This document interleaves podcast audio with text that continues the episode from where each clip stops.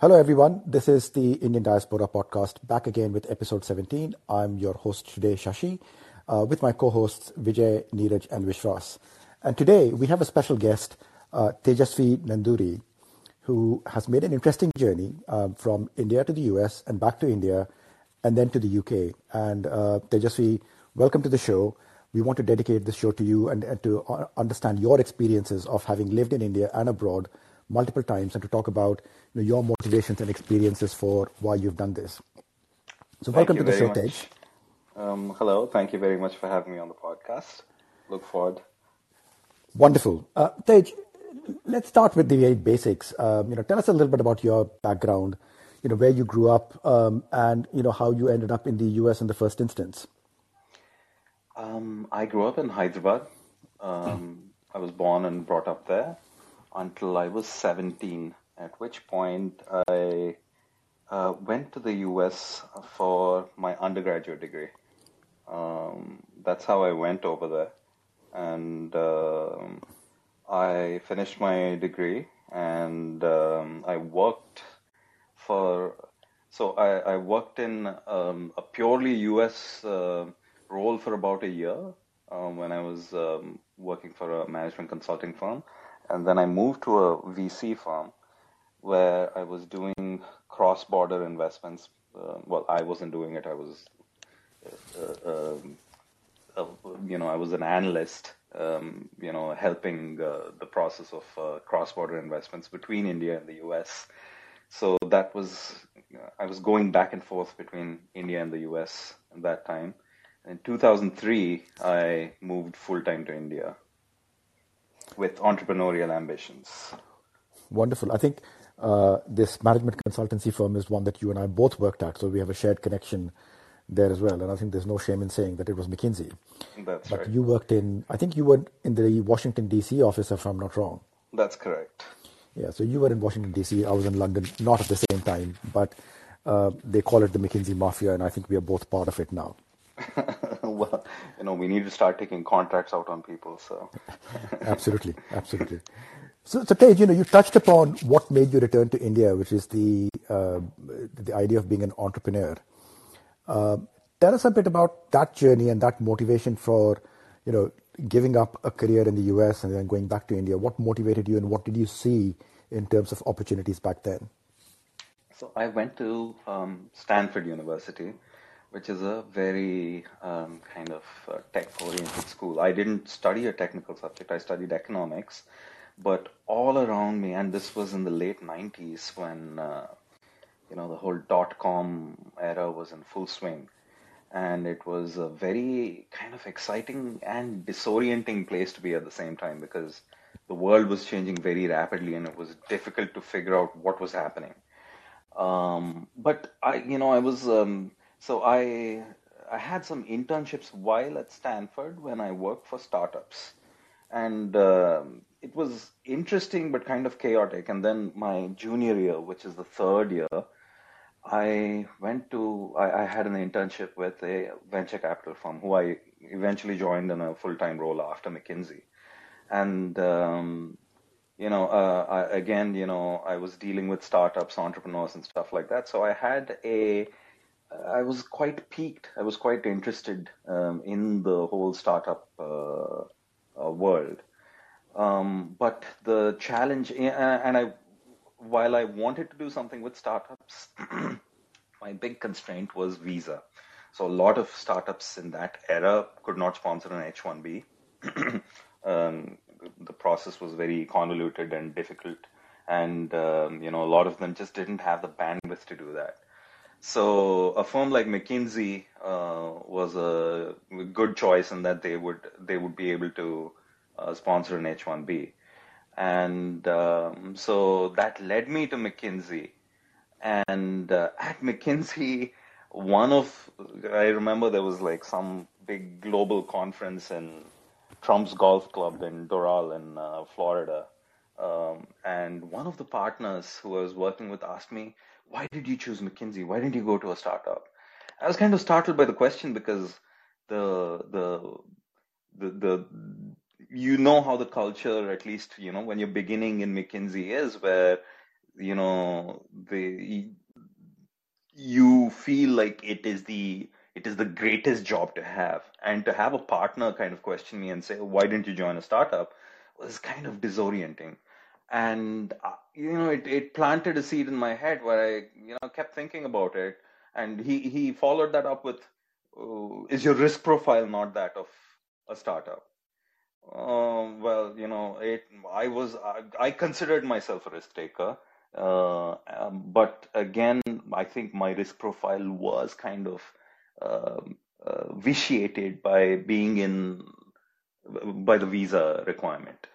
Um, so I, you know, that this was maybe six months after I joined McKinsey, maybe slightly later. I can't remember exactly, but that kind of, you know, got me thinking about am I spending time at a large company doing com- consulting for large companies? Is this going to prepare me for you know what I eventually want to do as an entrepreneur? And uh, I you know I felt like I needed to do something more entrepreneurial, but staying in the US would kind of prevent that. So I got back in touch with my old boss who ran the uh, VC firm because that seemed more aligned with uh, an entrepreneurial journey. And they offered me this very exciting role where I could be between the US and India. And since my, I would actually be primary, like my home office would be in Bombay, I um, and I would be traveling back and forth between the US and India. It was um, kind of getting the best of the both worlds, the way I saw it. And um, I took that job um, spent maybe I think three years at that firm. And then I decided that you know I had I understood enough about the entrepreneurial journey to take it on myself, which was very silly. I did not understand enough, but you know um, that was my that was how I arrived at uh, being an entrepreneur. And it wasn't possible for me to do it in the U.S. Again, visa constraints. Even though the U.S. was where more exciting entrepreneurial stuff was happening. Um, I saw India as a very exciting place because we were going through rapid change. Uh, liberalization had started in the decade before, and by 2003, 2004, you could see something was fundamentally changing in India. And it was, um, I was quite excited to be able to pursue something entrepreneurial in a high growth economy. So I took the plunge without, without a clear plan and decided to, you know, what do they say? Hang out my shingle. Is that what they call it? Yeah. So, you know, I think there are two themes that are worth picking up on here. I mean, the first is that this problem of visas, um, you know, immigration and visas, I think um, all of us have been through that experience. And I think, uh, you know, I could probably bring in um, my co host here as well. I mean, that is a significant constraint on how much ability you have to take risks when you immigrate. I don't know, Neeraj, you've been through that journey a little bit as well. What's your experience on that, Neeraj? So I'll tell you one thing. The visa has definitely been an issue. Unlike, I think, other European countries, U.S. visa process is one of the most screwed up process, right? Uh, you have to have a uh, admission into a college to get an F1. You have to have a job to get an H1B. Instead, where in some other countries they allow you to come and then look for education or job. So for me, visa was one time a reason that I did not switch from student to an employment. That was the time where dot com was taking boom and all the H1Bs were getting allocated to the tech companies.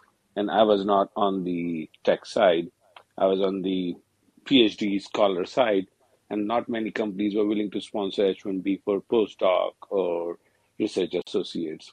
So that kind of kept me in a limbo, but at the same time, I decided, you know what, enough of this science, I'm switching. So uh, it was a drastic decision for me, but yeah, you're right. The visa did drive our decisioning in choosing a career path. But then back to you. I mean, I think that period of 2003 4, um, mm-hmm. you know, this is the period of the India Shining campaign and all that. Mm-hmm. Uh, it was a real time of optimism. I remember that very well myself. Uh, you know, is that what got you the sense of optimism that existed in India at that time? Um, partly, I was uh, so I had it in my mind. The entrepreneurial bug was very strong. Um, the India, I mean, uh, like I think maybe I would have preferred to have been in the U.S.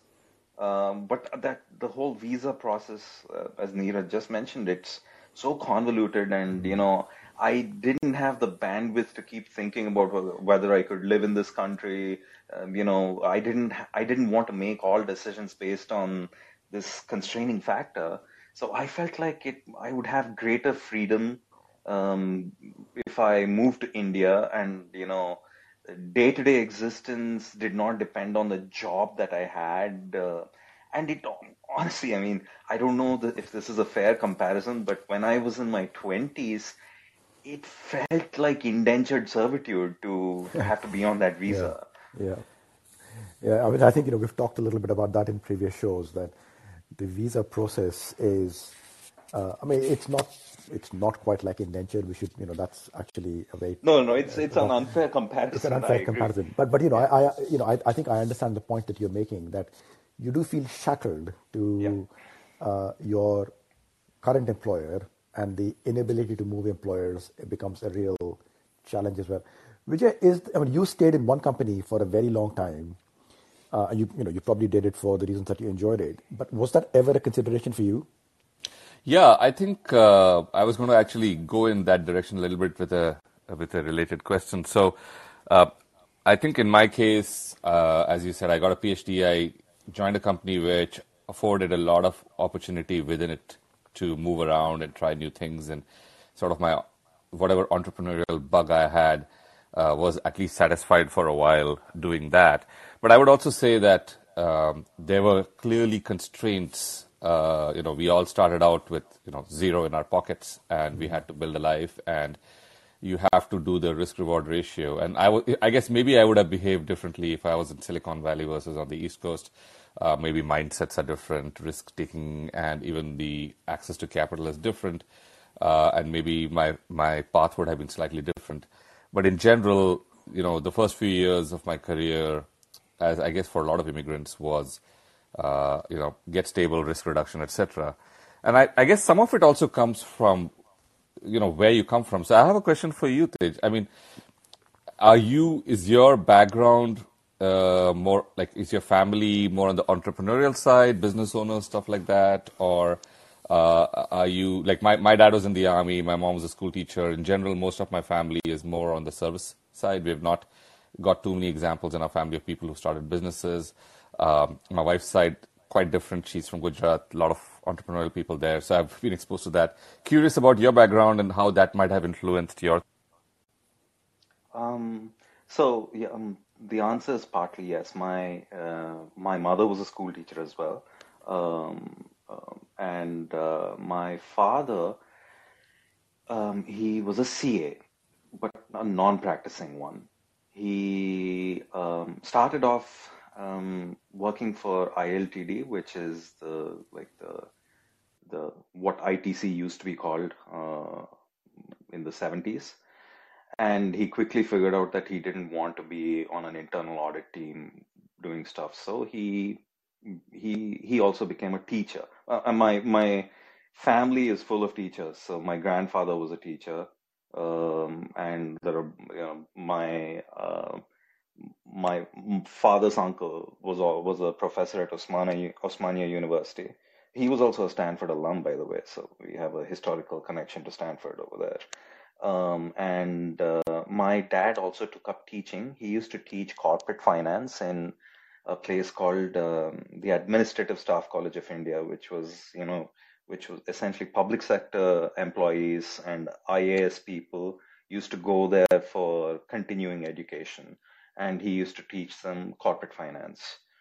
Um, and uh, in the, but he, I I think he was not satisfied just being a teacher. Um, so he undertook kind of an entrepreneurial journey um, with its attendant ups and downs. So he first started off uh, writing books, and the, the the book writing was essentially, I think, it was driven by his desire to be an entrepreneur, and he saw each book as kind of like a business that he was running. And um, he wrote a number of books on finance, so corporate finance, um, tax planning, those kind of things. And uh, he used that to, and uh, you know, he he generated some income as well as capital out of that. And then he started a magazine. Um, it was I mean, it was not like a an India Today style fully professional affair. It was a small magazine about investing that he ran out of like a the equivalent of a garage. Um, and slowly he he did stuff like that. In the 80s, there was a big boom in um, what they used to call it developmental finance. So essentially, if you wanted to be an entrepreneur, debt financing became available through various entities like state finance corporations and things like that in, in India. So he kind of latched on to that uh, boom in credit in uh, in the 80s. Initially, he was doing work as a consultant for others. So he would help if you wanted to start a business, he would help you figure it out. He would arrange the financing. He was kind of like operating in the space of being like a management consultant as well as an investment banker. So he did a bunch of IPOs. He, did, you know, he did management consulting, like hardcore operations consulting. How do you run your plant better? How do you make it more efficient? That type of stuff. And then he got involved with some very high profile entrepreneurs where he did substantial equity as well as debt fundraisers for them which gave him a lot of confidence that he could also do it, but he had never operated a proper business before. And because he had he had a network and he was able to raise capital, he did too much too quickly. So he set up some 10, 11 different types of businesses doing all kinds of things. And the credit was available easily for him because he knew everybody in the in the business. And the whole thing and he didn't have the bandwidth to kind of run all these operations properly and quickly it became a mess. And there was a kind of a blowout bust in the early 90s right before liberalization. Um, you know all the credit in india just evaporated and he he had a really difficult uh, financial situation that he had to deal with in the in the early 90s so i saw i saw all this up close and um, even though you know, he wasn't a successful entrepreneur, at least in the beginning of his career, um, well, this wasn't this was the mid stage of his career, and he he faced deep financial problems by the time he was in in his forties. I had seen this entire cycle, and he kind of again built himself back a little bit, uh, in, you know, in his forties. I'd, I'd seen two stages of that cycle and instead of uh, viewing it as a cautionary tale, somehow I got very excited by it. Um, and um, so, you know, to answer your question and you know, in a more precise, well, in, in a short way, my family isn't exactly a business family, but my dad was a first generation entrepreneur of sorts. He wasn't like a full blown operating businessman, but he did businessy things and he was on his own. He was like, you know, the the winds of fortune, like kind of took him through his life. So I had exposure to that. Um, so, but, you know, before we come to your the next part of your journey, which is your entrepreneurial journey, mm-hmm. I just want to bring Vishwas in because he made the journey back to India as well. Mm-hmm. And Vishwas, I think the question for you is that what Tej has said about his motivations of going back to India, does any of that chime with your experience? Uh, no, not really. In in our case, uh, we were uh, in Germany, uh, and we had uh, and I just uh, worked for some time after I had completed my MBA at INSEAD in France, and I was working with BASF at that time. for us, it was more a personal thing. We, by the way, Germany is is a great place to stay. There is no visa issue and uh, uh, the companies, if they want you, they can pretty easily get a visa for you. And then uh, uh that converts into a permanent contract. So it's uh, it's a pretty good uh, value proposition for those looking for stability. But in our case, uh, it was more of a personal preference. Uh, we wanted to come back to India, and uh, the German uh, education system is a very, very different animal. Uh, the the kids are uh, are required to take a, a life-changing exam very early. I think when they are in their fourth or fifth grade, and and that decides whether they go into you know what kind of school they go into. For example, you, a child can go to a vocational school if they don't do well on that test. So we were, you know, it's and and the uh, education system is a little behind uh, Indian in terms of they catch up in the end, but uh, uh if you lose some time over there, then your your child will lose uh, some years in the Indian education system. So that was weighing on our minds, and uh, some opportunities opened up in India. so you know, in consulting. we all seem to be in consulting one way or the other. And uh, we decided that we'll we'll go back to yeah. India. Interesting, interesting, Vishwas. I think they're just coming to the next part of your journey, and I, I know there's a long part in which you stayed in India, so we'll have to condense it down because the next phase is what we're really interested in. Uh, tell us a bit about your uh, entrepreneurial journey in India. How did that feel like? Um, um, I was capital constrained uh, to begin with um, even though I worked at a venture capital firm and all that, I I decided to become an entrepreneur without knowing exactly what type of business I wanted to be in. The one thing I knew a reasonable uh, amount about was uh, investing, and uh, by the time I decided to quit the um, quit my job, um, I had a pretty solid uh, grasp of both markets as well as corporate finance, um, and um, and I had some savings. So um, since I didn't have a very clear notion of what what type of business I wanted to set up, I started investing my savings. This was in 2003. This was right before the start of the first mega bull market of this century in India. And, you know, the timing worked out spectacularly for me.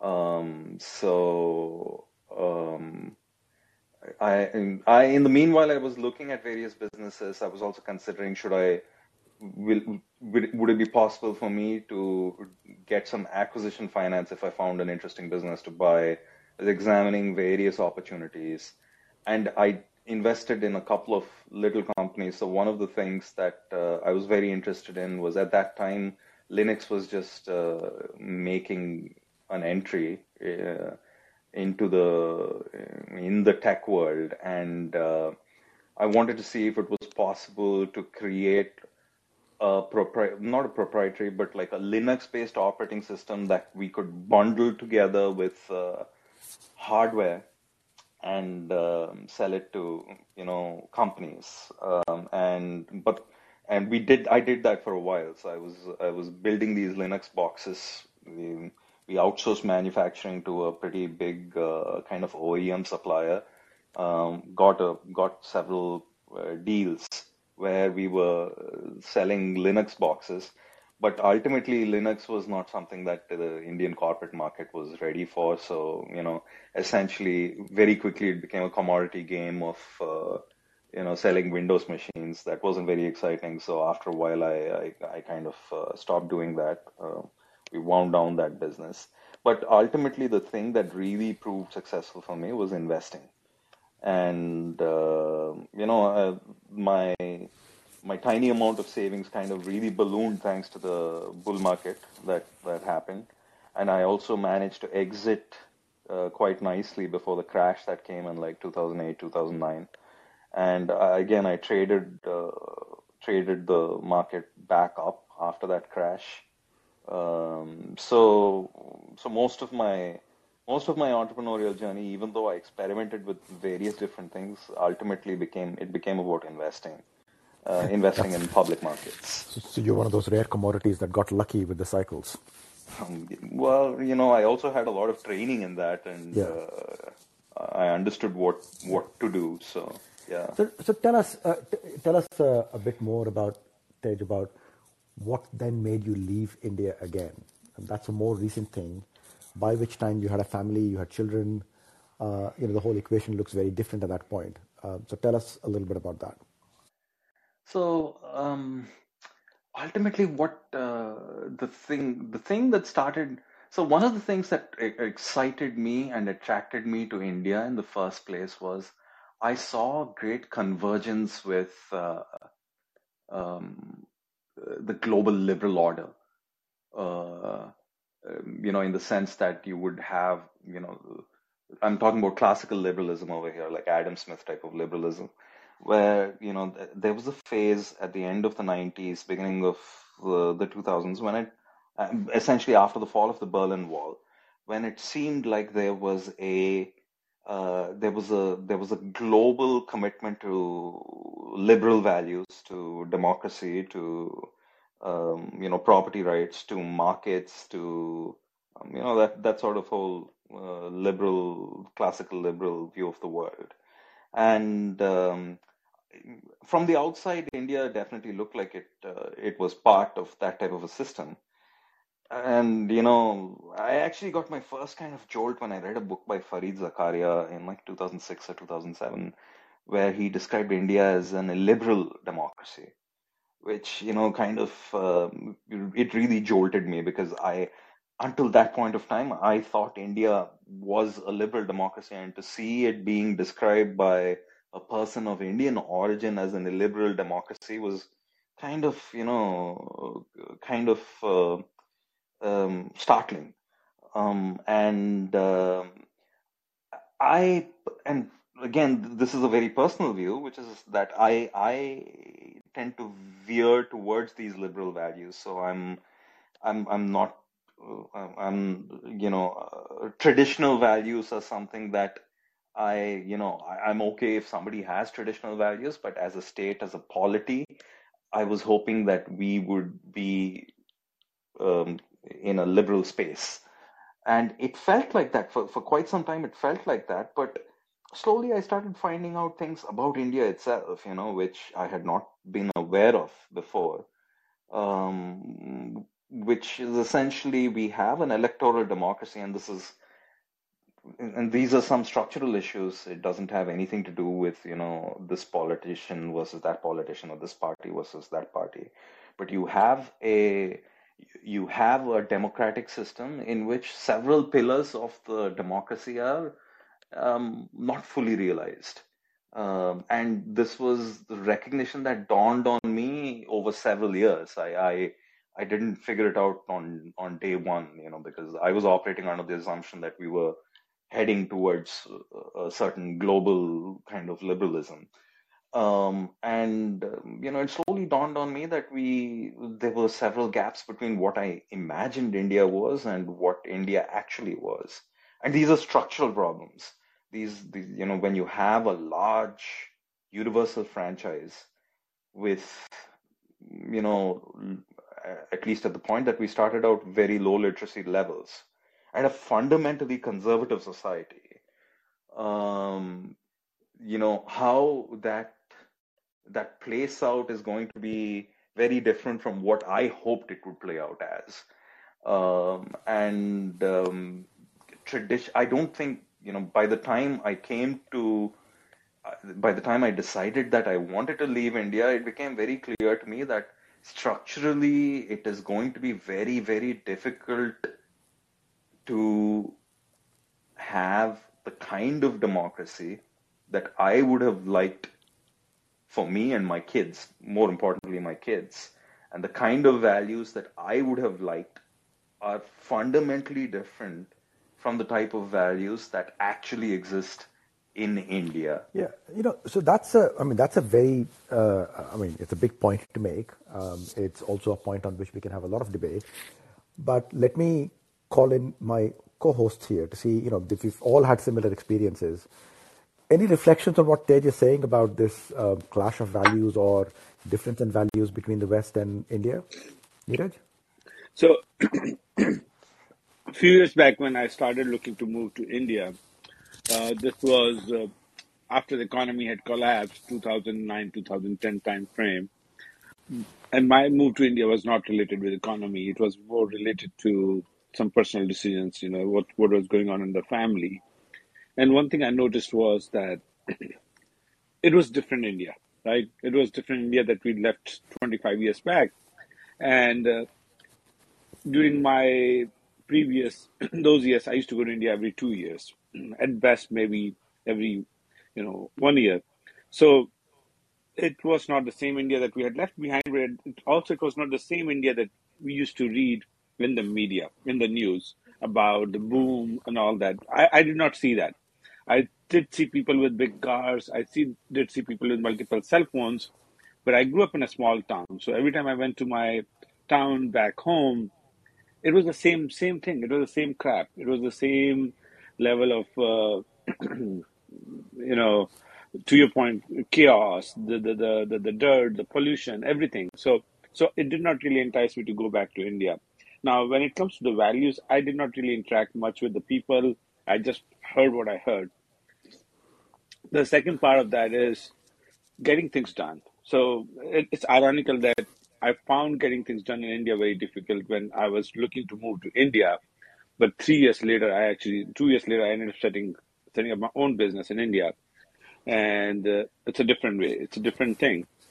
So, good or bad, I did not have to deal with a lot of politics, a lot of uh, bureaucracy uh, back then.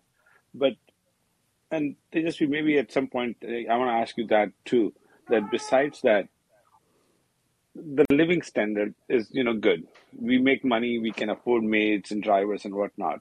But getting things day to day done was the biggest thing that bothered me, and I kind of jetted my plan to move to India. Right. So You know, Neeraj, you know, so my own experience in this is that um, when you go into any new culture, you know, when you come from India into the West, there are certain things that you see which people living there are unable to see. I saw the same thing when I lived in South Africa for some time.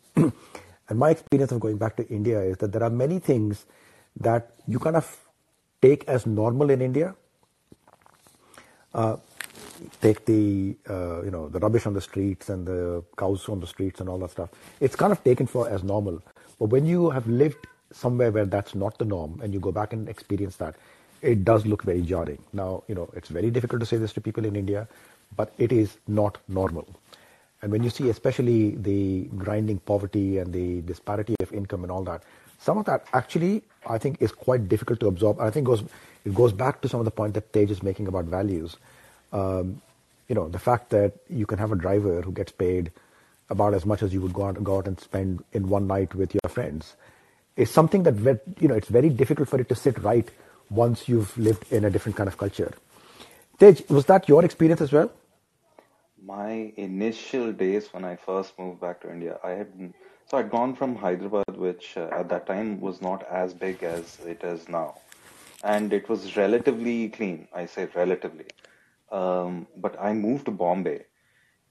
It, it was I, the, that friction in the initial six months was it was unbelievable. It was I could not get over it. So I had to drive from Bandra to my office was in Worli, and it was in Lower Parel, not Worli. So I had to drive through a segment of the city. So the the lower traffic road was uh, called E Moses Road or Tulsi Pipe Road, Yeah, and uh, that the, the poverty you see, yeah, the the the rubbish you see, the the the, the utter chaos of it all.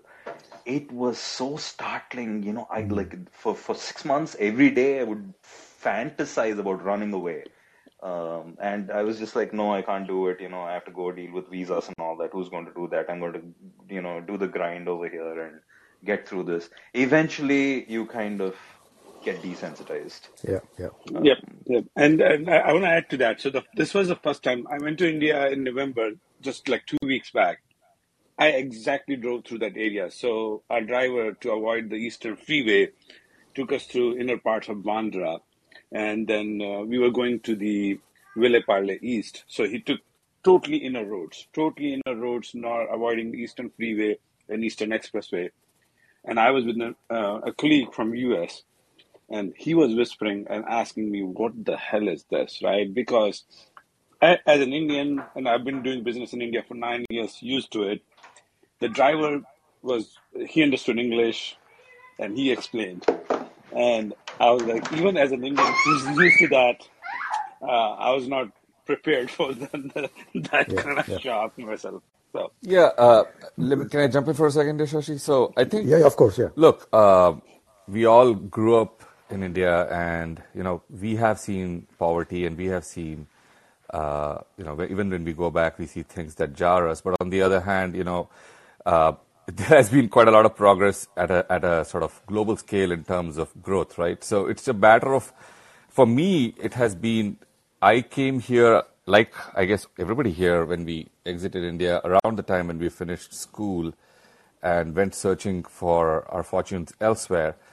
I don't think anything became real for me till I actually had to be on my own. So when you're growing up in your family and you know you're uh, you're in a- in a place where your responsibilities are pretty much limited, uh, you don't really see the world till you actually go and have to build your own life. And the fact that all my sort of professional experiences and um, everything I had to do where I had to figure things out myself happened after I left India and came to the US. That became my normal, right? So when I spent three years, so uh, Tej, I spent three years in India as an expat uh, from 2012 to 2015. It was a great time to go to India. I mean, this, the story was, you know, the market is exploding. That's where the company wants to invest. And I, I was there. I grew a team, etc. And you know, a lot of the professional experiences I got, I would never trade for anything. But during those three years, it became very clear to me that home was back in the US. And it's not because um, India didn't feel familiar. I mean, I, my parents live there, my in laws live there, my sister lives there. Uh, whenever we go there, we have that sense of, you know, familiarity. Going home is always a special feeling. But I had mentally changed as a person, and what felt normal to me was not the life I was living in India. In fact, when we talk about having maids and drivers and all that, all that was actually abnormal for me. I'd rather be able to do things on my own.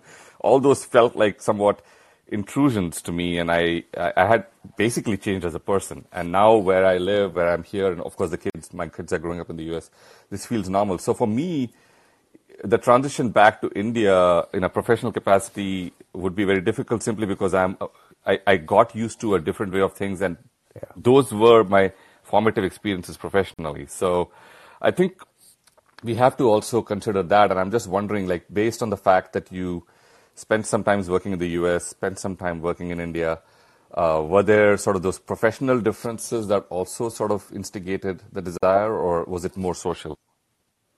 Um, desire to move out or to be No, eventually when you felt like, you know, I my I feel like somewhere else is where I belong. Was that partly Yeah, yeah. I mean, it, yes, absolutely. I mean, I, I cannot begin to tell you, you know, I, so one of the things you realize very quickly in India, if you are trying to do business, is uh, compliance with law is impossible, right? There is a written law Yeah. and there is practice.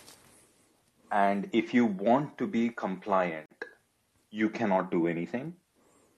And every time you break the law, you are making yourself vulnerable to some sort of regulatory, um, you know, perturbation at the very least, and something much worse if if you make egregious mistakes.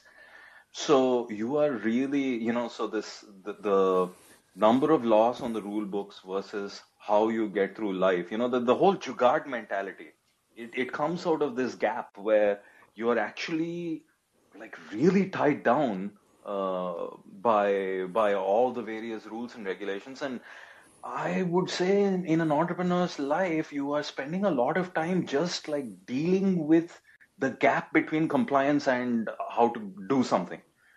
That's you know that's a hilarious point. I mean, you know, I think all of us have had the experience of interacting with Indian passports or OCI websites and all that. I mean, you know, very recently I was applying for, my wife was applying for her OCI card, and you know, it's impossible to follow the guidelines on that website.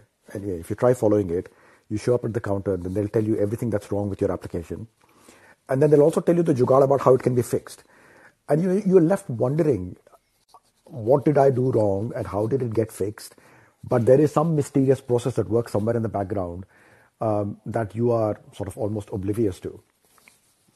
But yeah, but I, but I think it's it leads to a much greater macro problem. It does. You've got yeah. an entire country that is reliant on jugaad. Yeah. Uh, yeah. And that's it's not a good place in that sense. Well, I think I think my co-host and I, you know, we have to do a whole show on jugaad. I mean, I think that's a that's a important point as well. But just coming back to the motivations for coming back to, I mean, coming abroad again. Mm-hmm. Why the UK, and what was your experience there, and how's it all gone? Why the UK? It was also I actually actively also explored going back to the US.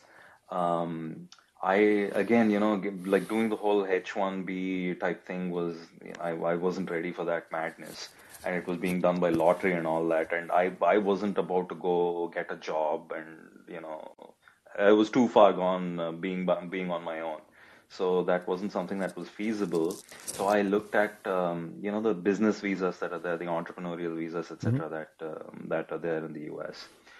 Um, so I was strongly considering in about 2013 or so doing. There was something called the EB5, I think. I can't remember the number, but basically, it's you. You set up a business over there, and you you run your business, and if you meet certain criteria, eventually you get a green card, and uh, later you they'll they'll convert to a citizenship. But again, the problem was uh, you know they had some restrictions on how many people you had to employ and all that as an investor mine is not a people heavy mm. business uh, you know scale comes through capitals yeah. but not through not through people and um, you know i think at that time it was like you had to employ 10 people or something like that which was really overkill um, so i need to invent some kind of business to go over there i actually went to the us to evaluate. Um, so one of the ways in which you can do this EB5 thing is if you buy a company in the US. I looked at that as well.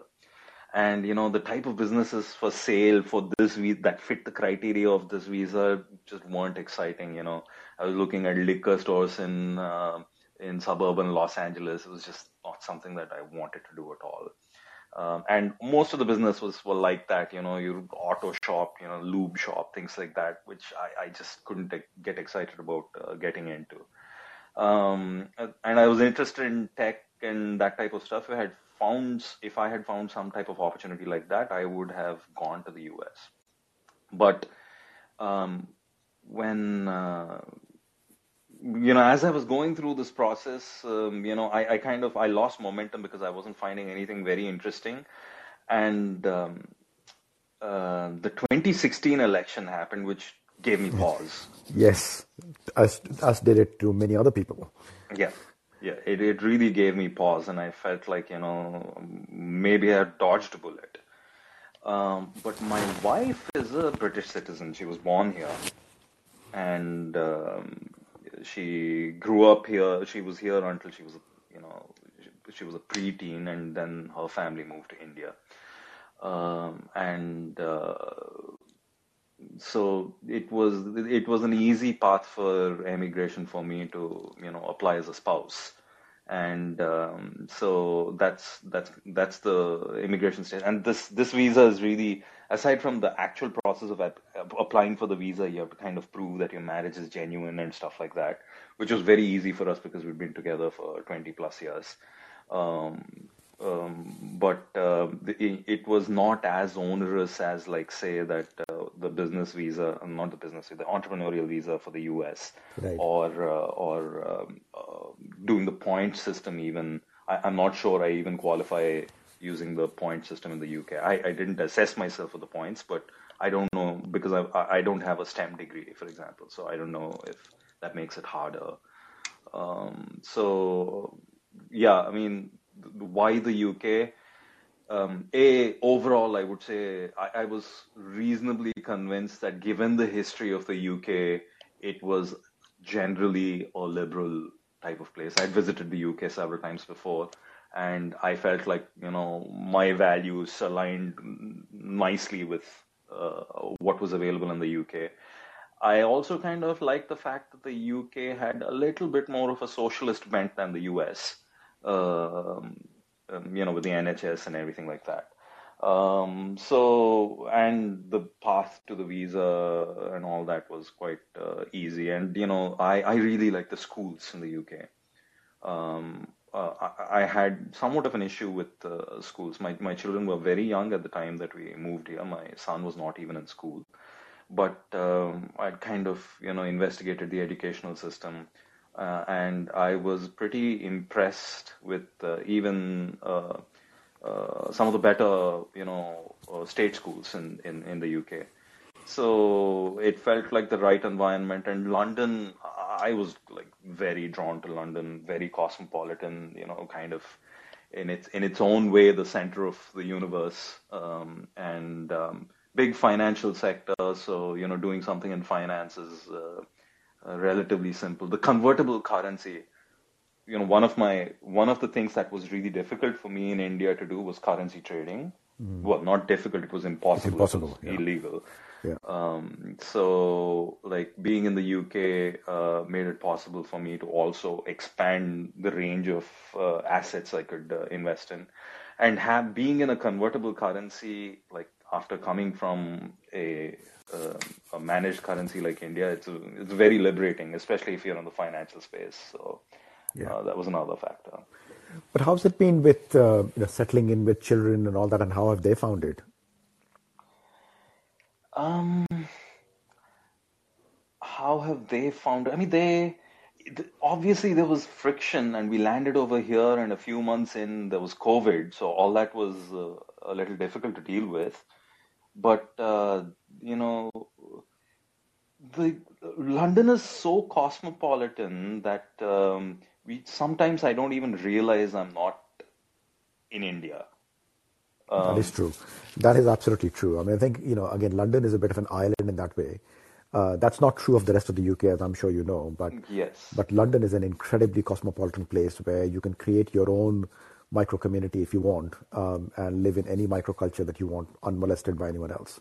Yeah, and if you want to sample every microculture that's available, it's absolutely just, you know, it's it's really easy. Um, and the kids have made lots of friends. And one one thing that we are able to do, which maybe when I was younger I would not have been able to do, is we travel very frequently to India. So you know, uh, we had ch- children quite late by Indian standards, and um, it's uh, so you know we want to make sure that uh, the kids get to spend a lot of time with their grandparents. So we travel very very frequently to India. That uh, that you know still keeps the India connection going. Um, the only year we couldn't do multiple trips to India was when in 2020 because of COVID. Um, since then, we've been to India several times, and I think that has really calmed the children down. Um, uh, because like they have half term every six weeks over here, and we try to go. If it's a two week uh, break, we try to go to India. Right, right, and it's a short flight from here to India compared to the US. The US is it's a, it's a difficult flight to do very frequently. Of course. Well, that's great. I mean, um, guys, Neeraj, uh, Vishwas, Vijay, any reflections, questions for Tej? Yeah, I think, you know, uh, one of the, the, the, main theme we uh, explore in this podcast, besides obviously just having fun talking about experiences as the diaspora, is the motivations for people when they step out, right? What are they looking for? Uh, what is the um, what is it that's missing that's that uh, we aspire to in a different place? And the diaspora is sort of the leading edge of i think in my opinion uh, where the world is anyway going right? We're becoming more global and with uh, people sort of moving across boundary lines and continents.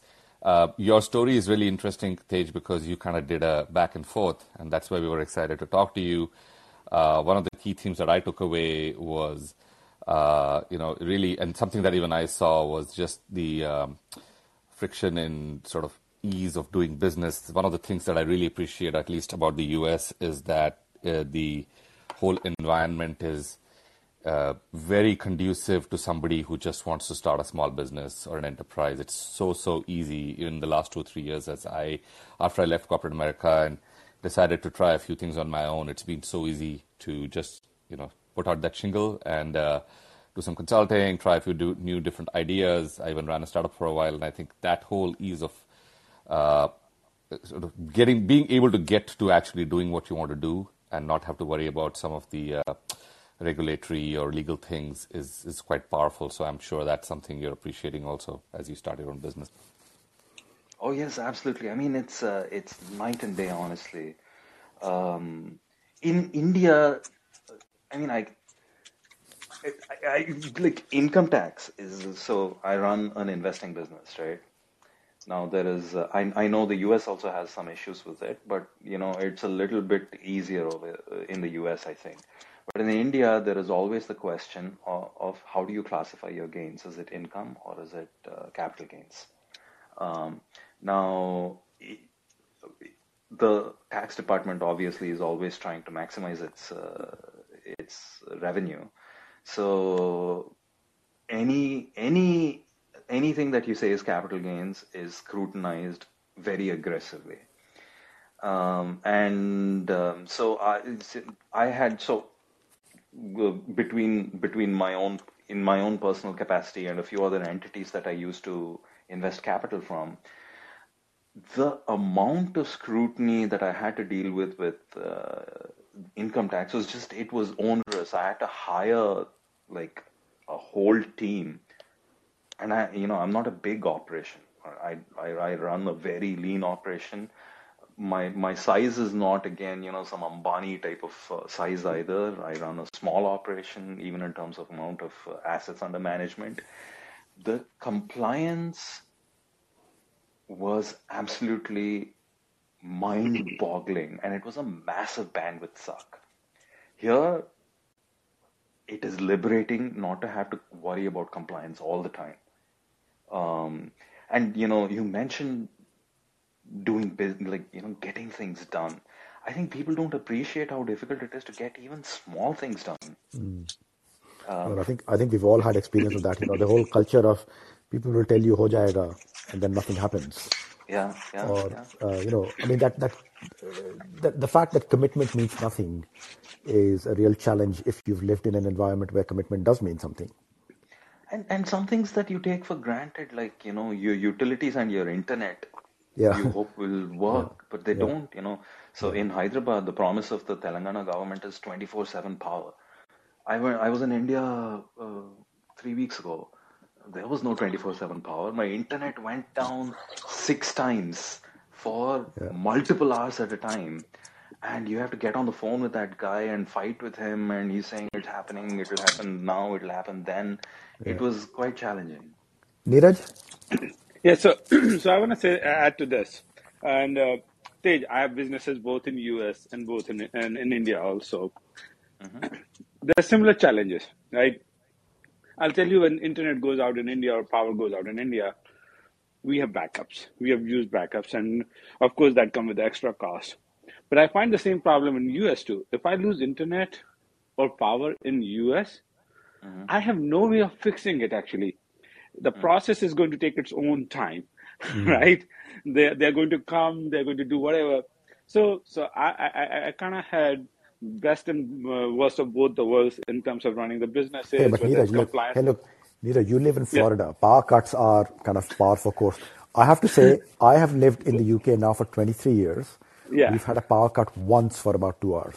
No, we, we haven't it. had yeah we haven't had power cuts and those were hurricane days right and you kind of manage it too so yeah. what I was saying was that you know having run uh, businesses both in US and India there are challenges of course you know and there are there are ways to get things done in each country uh, sometimes you have to look the other way. Sometimes you have to look directly into their eyes. Depends on the situation. So uh, what I want to say to to you is really power to you for having traveled three different continents and uh, doing businesses or work in three different places. Mm, I've been kind of between only two, U.S. and India. Um, definitely love to know more. I think uh, what I want to do is, uh, you know, not if not on the uh, this podcast, maybe you know have one more session with you just to kind of learn about your experiences and talk about that. So I, I would leave to that saying, definitely lovely knowing you, Tej. Vishwas, sure. Vishwas, you wanted to come in? Yeah. So, uh, uh, uh yeah, Tej, it's been great. Uh, uh, uh one of the things uh, that I, you know, we have not discussed, but it's a theme that emerges in a discussion like this when uh, friends and family are talking about this, and and I just wanted to have a couple of lines on that. Uh, is uh, the the the giving back theme. So uh, a lot of us have had very privileged upbringings, uh, and uh, we have had a subsidized education in in Kharagpur, and I think all of us in, on this call, at least from what I from what little I know about you, also Tej, it seems that you know we have found our own ways of of giving back. you know, Shashi comes back from time to time, tries to work with leadership here in India. Vijay and Neeraj have set up uh, uh, uh, and launched teams and businesses here in India. You have uh, tried to be a connective tissue, Tej, for investments between US and India. And, uh, uh, you know, one of the things that comes up for people who come back has been that, uh, uh, at least, you know, that's something that resonates personally with me, has been uh, that just by being here and struggling with the system, you know, and, and contributing to the growth of this country, you are also uh, in a way uh, giving back because you know the, the struggles are, are are par for course and and for some people this is home. So uh, from from the point of view of giving back, Tej, has has that uh, come up in your in your thoughts uh, or, or uh, in your considerations? Because I, like I was saying, I, I already see that, you know, there was this uh, connective tissue thing that you were talking about where you try to be a channel between India and US. So, you know, that, for example, has been a lot of times how I see a lot of people give back when, you know, once they leave. Um, yes, absolutely. I mean, I, I lived in India for 20 years, right? So, uh, as an adult, I'm not counting my childhood years. Uh, as, as an adult, I lived in India for nearly 20 years and there are some causes which I are really uh, close to my heart. I haven't done enough for them.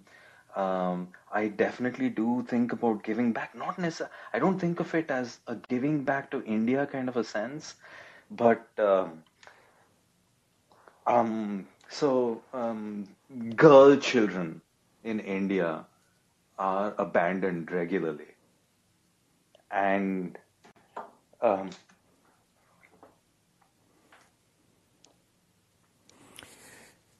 Yeah. Tej, look, I think, um, you know, uh, Vishwas, that was a great question to end on, you know, finding a way to give back and finding a way to be, you know, th- there is, uh, there are things that are happening in India that are, they're all good things. Uh, they can happen faster. You know, we are, uh, there's no point in being critical about it. You know, we are all part of this a huge diaspora that can contribute to India developing a bit faster. And you know, things that Tej has done, things that uh, all of us have done, are you know a small contribution in that respect. Um, I think. So not Tej, to, thank not you very to, much. Not to not to uh, uh, uh you know critique uh, Shashi. It's just uh, a theme that I thought had not come up. No, no, I'm not. I, I'm not. I'm not being critical, but I would say that it's a massive problem that is kind of close to my heart and it's something that I like give I, I give money to on a regular basis. Yeah. And um, uh, so I I haven't thought of it in terms of like giving back to India as much as giving to a certain cause. Yeah. Um, you, you, know, I think um, you know Vishwas that that question. I mean, that you know, one, it's an uplifting theme that you picked up right at the end of the show. I think that's one that we should explore a bit more uh, because this question of how we, you know, who have had a privileged upbringing in India, can play, you know, whatever part we can in uh, in the sort of massive journey that India is on is, I think, something that's worth considering more properly, um, rather than just spending a couple of minutes now. So Tej, well, first and foremost, I think thank you very much for showing up here. Uh, thank you for being part of this show. Uh, it's been fantastic listening to your experiences, and as Neeraj said, you know, we might want to explore some of this in a future show again.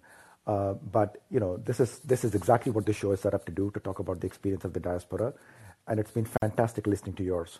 So thank you, everyone, um, and we will see you again next week. Thank you. Well, thank you. Great being here. Thanks, Tej.